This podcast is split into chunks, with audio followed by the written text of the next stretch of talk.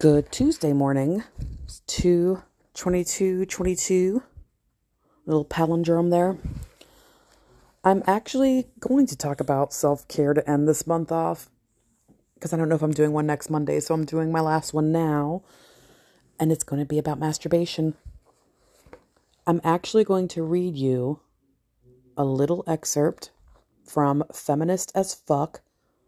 It's a guide to crushing girlhood and I'm actually reading it with my boys, by the way, for homeschool. But um, it's by Brittney Cooper, Chanel Craft Tanner, Susana Morris. Excellent book. There is literally a nice page called. Well, it gives you. It's just a page. The top of it says, "We wish we realized that the best kind of feminist sex is with ourselves." And it's page one forty nine. If you get the book. So I'm just going to read you a little blip here.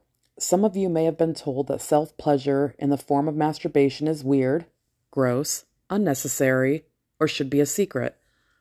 And isn't that what I keep talking about? Like that we have this weird stigma with it. But have you realized that boys seem to talk about masturbation as a normal, ordinary thing? We need to be equally unapologetic. Plus, exploring what works for you is big energy and brings together all the components of sex positivity. Where else does it get to be all about you, your body, and your pleasure? And when you know how to please yourself, you don't ever have to depend on anyone else for your own orgasm. But masturbation also enriches sex with a partner because when you know how to please yourself, you'll feel much more in control and confident when telling someone else how to please you. You can give clear and precise instructions of what exactly you'd like them to do and where to go. As if you needed any other reasons to play with yourself, there are some pretty cool health benefits to masturbation as well. It helps reduce stress and anxiety, prevents urinary tract infections, and helps with cramps during your period, just to name a few. I'm going to be honest right here. I knew about the reducing stress and anxiety, and I also know that it, because sex with orgasms helps period cramps during, you know, your period. I did not know about preventing urinary tract infections, and there's no like citation here for me to have you look that up. So you're all just gonna have to Google it like I will. Um, to end, we think self pleasure is so important. We put together a little playlist of songs that celebrate exploring your body and sexuality. So, the playlist they put together, we're all going to feel ancient together because there's not a lot of songs I recognize on here. Some of them I do. Um, She's got a Carly Rae Jepsen Party for One. She's got Lady Gaga Dancing in Circles. Rihanna Sex with Me. Macy Gray B.O.B., which is like battery operated boyfriend for those who don't know. Pink Fingers. I don't know who Charli XCX is. I'm showing my age, aren't I, people? Body of My Own.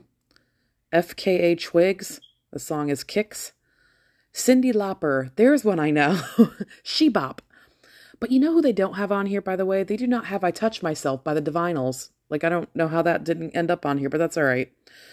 Um, Nicki Minaj, Feeling Myself. Britney Spears, Touch of My Hands. Toni Braxton, You're Making Me High. Love that song.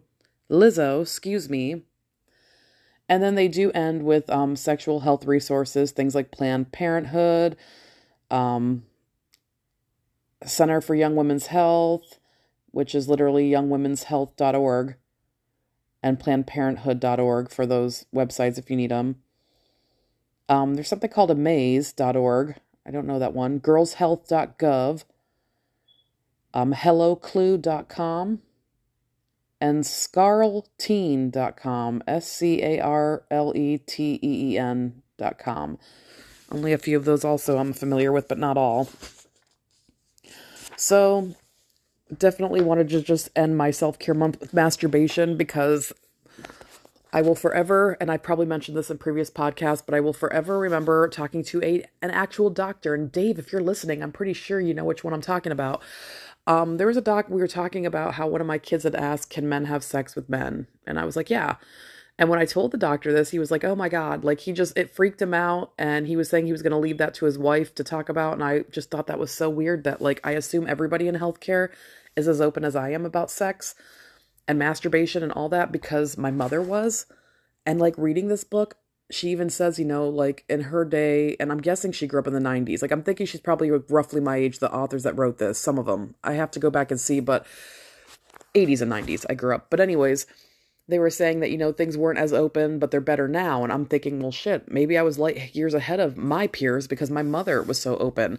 At 14, 13, 14, she had to talk about masturbation with me and how it was very healthy and normal to do. And yes, at the time I'm covering my ears like, la, la, la, don't talk to me. That's so gross. And, you know, I was 13, 14. But I've said this before. I was very grateful for that talk because then when I did masturbate in my teen years, I never felt dirty or gross about it. I just felt like it was, you know, I mean, I was worried about somebody opening a door and catching me, sure. like, I think everybody goes through that. You're like double locking the doors and, you know, whatever.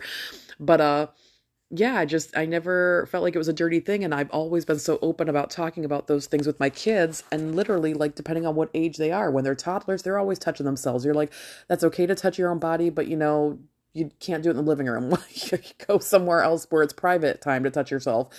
And you just give them those little, you know, and then as they get older and they hit their teen years, you're like, yes, masturbation's very normal.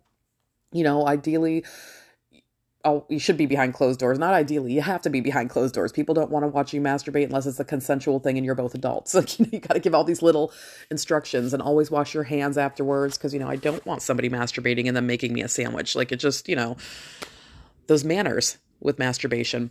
That should be my fucking book. Emily Post, like, book of manners, but with masturbation. Anyways, that's an idea. I'm trademarking it right now as I say it. So, yeah, we read this really great book on sex and we talked about consent, consent, consent. And then what I like to do is like to really get that your kids understand. We talked about enthusiastic consent, and my kids are 10 and almost 13. And I have a 22 year old, and I give them like who can consent can a patient consent to have sex with their doctor? No, because the power imbalance is off. Can a prisoner consent to have sex with a prison guard? No, because the power dynamics. Can teacher and student, a grandpa and a grandkid, like, you know, a family members, like you just, you go through, can a 20 year old with a 16 year old? No. So we really go through a lot of things about who can consent, and it's adults. Adults can consent with each other, but again, you have to be mindful of certain power dynamics. And then we talked about people freezing. Like if you're kissing on someone's neck and they're just not moving and they're kind of laying there still and you don't have some kind of necrophilia fetish, you know, where they I don't know, but um you just have to if they're not enthusiastic with their consent, like if they're just laying there, what's what do you do? I got to tell you, my fucking 10-year-old was like, "You say, "Hey, do you still want to do this?" It's like, "Good. Yes." You fucking check in with your partner when you're kissing them or doing anything or touching them and they're freezing up. You stop what you're doing, say, Are you still into this? If you're not, it's okay. We even talked about consent being removed during sex. If you are in the middle of sex and then you say you don't want to do it anymore, what are you supposed to do? And my kids were like, You stop, immediately stop. Yep, we talked about how people will guilt people into sex. If you love me, you'll do it. Oh, you know, men talk about blue balls like, you know, they have to. It's their biology. They have to have sex all the time. And I literally went through how a lot of men, and yes, I'm sex I'm, I'm, making it a sexist comment but it's really not when you look at statistics but a lot of men tend to treat their partners as like their own personal therapist because they don't get the fucking therapy they should be getting and then like they make their partners deal with their crazy.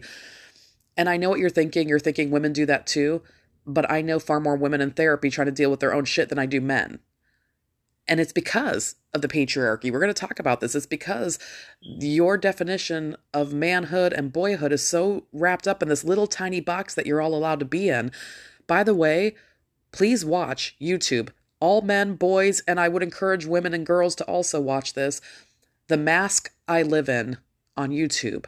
The Mask I Live In. I want to say it's about an hour and a half documentary on masculinity and how boys are brought up you you know are brought up to see girls as something you conquer and you you learn to objectify them early so much so that that's why there's male violence against women because you know we're objects we're for your viewing pleasure we talked about purity culture and how fucking toxic that is because you see it way more for women than you do for men um I'm trying to think what else we we hit everything though with sex yesterday. It was a very interesting conversation we had. We read out of this book and the fact that my kids also watch The Mask I Live In because, you know, it's I know about women, I don't know about what it's like to be a little boy and a man. So I try to like teach them everything You want people to be well rounded. So you do want.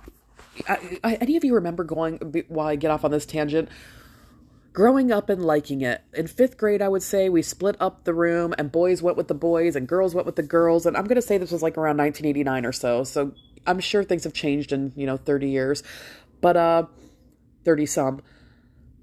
We would talk about periods for the girls and how the hair would start growing in your pubic area and your underarms and, you know, your period and your 28 day cycle and all this stuff about periods. And they never mentioned consent by the way. That was too big of a concept probably back then. I know for a fact the boys because we did learn about the boys but we did it like in you know they talked about boys having wet dreams and you know that was just a normal part of them growing up and that you know then they talked about how they would get you know hair in places and their voice would change and it was just a very little sex ed help you know that they just gave everybody but I feel like we're missing the bigger piece when we don't talk about consent, when we don't talk about the feelings. I there's literally a Modern Family episode. My kids are currently binge watching Modern Family and Seinfeld, so they're older shows, but they like watching them. And the one kid's kind of like a, mini adult. His name's Manny, and he's at a party, and a girl's going up the stairs with a guy, and he stops them both, and he says, he points to his head, and he goes, "I don't think you're ready up here." and then he points to the bedroom for what's going to go down up there and it's like a very cute scene and he's got to be 13 or something at the time of the show. And i i thought it was funny because when i was talking about sex yesterday with the kids and we've talked about it like i said it's an ongoing conversation. It's not a one-off. It's a literal from the time they're young till adulthood that we just it's an organic kind of thing. We talk about it when it comes up when we're reading this book and here's the chapter and we go into further discussion and in depth. But that was a huge thing because we talked about pleasure. That's another thing they leave out. Consent and pleasure are fucking left out of the sex ed talk. And that's probably why there's so many people that have that gray area of consent where they don't know if they're, you know, they didn't say no, so I just did it. Or they're, you know, not using their partner like they are using their partner like a fleshlight. They're not interested if they have pleasure. So I talked not with those words with my boys, and I, because uh, the book mentions sex should be pleasurable for the parties involved. And I told my kids that some people think they're supposed to lay there and not enjoy sex. And I said, you know, when you have sex, you should be able to openly communicate what you like and what you don't like. I said, and that's a huge thing right there. If you are not able to tell your partner what you like and don't like, I said, then you're not ready up here, pointing to my head, for having sex. Because if you're 13, 14, which some kids are that young having sex, but you're not able to voice your concerns and what you like and don't like, you're not ready. And then I told them my story briefly that I was 18 and had a boyfriend and I was ready because I initiated it, I wanted it, and I said I told him things I liked and didn't like, and he got offended. And what I know now as an adult is that person probably wasn't ready to have sex just because we were the same age. I don't think mentally they were, even though they had been having sex for years. They were one of those kids that had sex when they were 13, 14. By the time I was dating him, I was 18 and I don't think maturity wise was there because I was able to be like, this isn't good for me. And they got very offended. And I didn't do it in a mean way. But I pointed that out to the kids and said, it's not an attack on your ego. That's your chance to hear somebody say they don't like something. And okay, what can we do to fix it? And I just think that we should be having these frank discussions with children as they're going through puberty. Like, you should have all these when they're that young. So by the time they're older, it's just second nature and I do realize some men and women just get there without having these discussions, but I feel like it's a small percentage of people that get there without these discussions. So, my duty in life is to have these discussions with everybody. I talk about female, and I'm saying female, but you know, I talk about female masturbation at work and social circles because it very much is a running joke you know oh yeah teenage boys you know they they jerk it all the time people just are very comfortable about boys and male sexuality but again, it's this weird puritanical thing about women, and we even talked about the uh, the virgin whore dichotomy. We talked about that. We talked about virginity being a social construct yesterday, because we talked about how the hymen usually isn't even fucking there by the time women start to bleed and have their periods and all the ways that it can be broken and ruptured. And if somebody's bleeding during sex, maybe you were rough with them and they were not into it. So we had the talk about the dichotomy. They didn't know what dichotomy meant. I'll give them that. But uh, we, I just went through that women are seen as either pure or like filthy, and we don't do the same thing to men. That's how you know it's a sexist thing. That's how it like should start hitting your head that oh, we only want these purity pledges and tests more so for women than men. It's just a way to control them, a way to shame them, a way to make them feel guilty. And then we talked about the real problem of people being assaulted, molested, raped, and then we talked about how heteronormative it is that we talk about virginity as penis and vagina. What about two women having sex? Are they, you know, you get to decide what sexual experience, you know, made you or made you not a virgin if you want to use those words. So we did. We hit it all yesterday in that chapter. Feminist as fuck is the book. I gave you the authors in the beginning. Read it for yourselves. I will say sometimes because it is mostly for girls, it, it's feminist as fuck, but they do talk about boys in there, and sometimes I even try to use gender neutral words. My almost 13 year old said, Mom, you know how you say um, women and men? He said, I try to say people. I say kudos because that's just a different generation, and he's already trying to gender neutral things, and I gave him like the high five for it. I'm like, yeah, people. Because we also learned the science about trans issues last week, and that was really cool because we were talking about how other cultures for like thousands of years have had words for trans people and we always act like in the US like we're the default setting. You know what I mean? Like it is. We do. We live here, so it's like everybody has the same issues we have here and it's like no, we're not the default. Other places are absolutely better than us. Other places for thousands of years. We've only been in this country for over 200. Like, you know, other people have already had a handle on shit that we're dealing with now. So, yeah, the kids the kids are all right. They're doing better than us. My kids are already gender neutraling, you know, people uh, using that instead of men and women and so, as much as I like to teach them, I learn from them as well. So, that's my thing about self love this month masturbation, the health benefits, which I've talked about more than once. Love yourself. If you're stressed out as fuck with your job or with family, maybe you're just not masturbating enough. And again, I've talked about mutual masturbation. If you have a partner, that that's something that you're you can do with them. But yeah, my boys do not seem to be weirded out by that conversation. They're not doing the la la la la la, and it might be because, as much as my mom was such a forward thinker, I don't think it was like a constant conversation. We didn't talk so much about pleasure and uh, consent because maybe those things she thought were implied or I would know better. I don't know. I mean, I did, but so maybe she just knew. But uh, yeah, it's something that I think we should all be talking about with our children. So that's the end of my February self love. Always going to end on masturbation as a great form of self love. And you know what? I painted my toenails like a cute Harley Quinn, like the pink and green. And that was some self love for me over the weekend.